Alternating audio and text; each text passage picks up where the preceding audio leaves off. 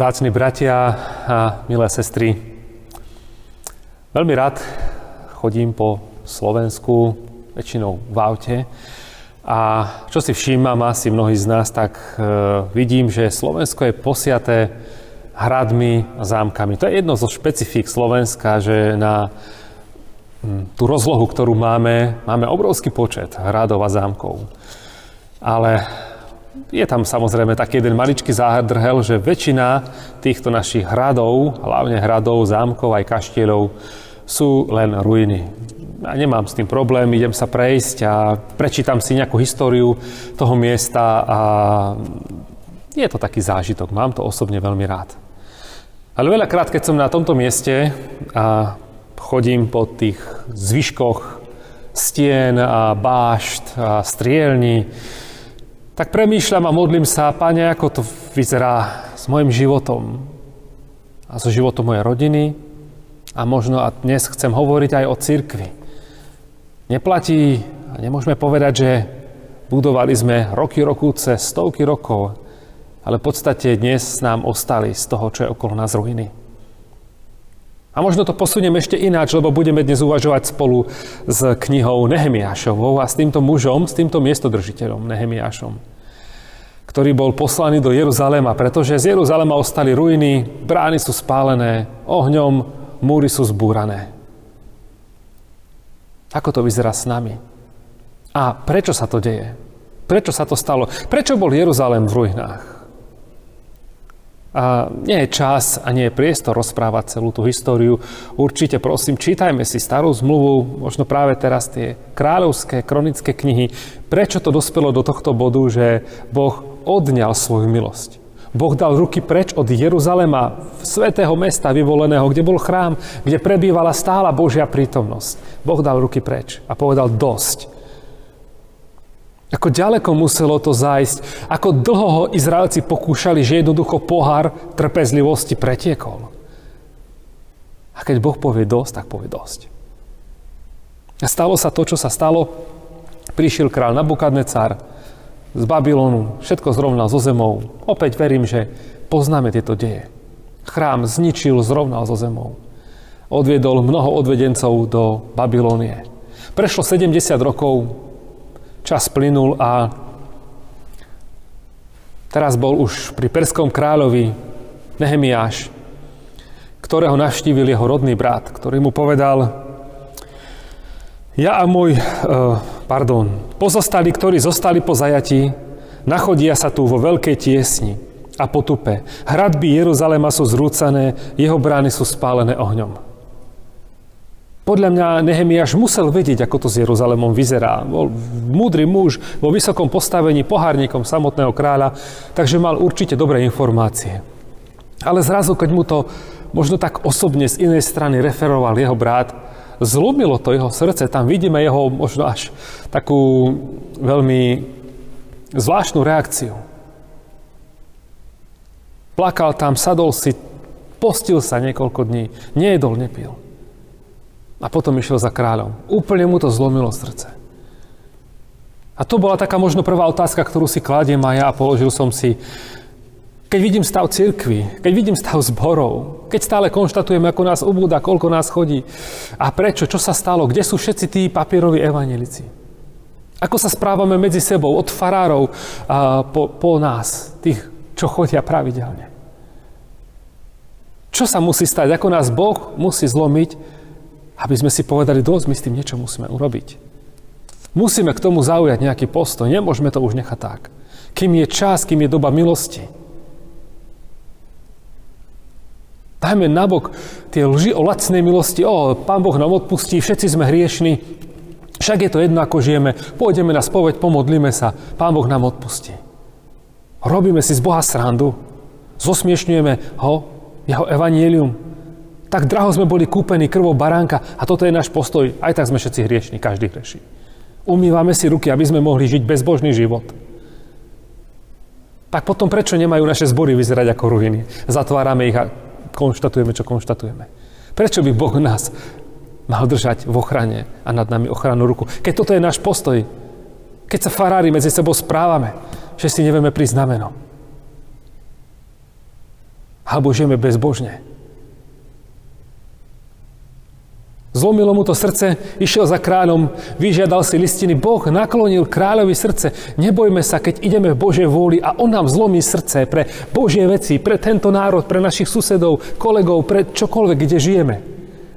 Boh nakloní srdce aj neveriacich ľudí. Otvorí dvere, kde sú len múry, kde jednoducho to ľudsky nebude fungovať. On otvorí tie dvere. Nemá s tým žiadny problém, vedie všemohúci Boh. Išiel a tam vidíme to konštatovanie. Vidíte zlé položenie, Nehemiáš 2. kapitola, v ktorom sa nachádzame. Jeruzalem je zborený, jeho brány sú spálené. Nože postavme hradby Jeruzalema, aby sme neboli ďalej na posmech. Potom som im rozprával o ruke dobrotivého Boha, ktorá vládla nado mnou, o kráľových slovách. Na to povedali, schopme sa a dajme sa do stavby. Takže chceme vidieť to, sme, nie že chceme vidieť, sme ochotní vidieť to zlé položenie od cirkvy po, našich, po naše vzťahy, naše rodiny.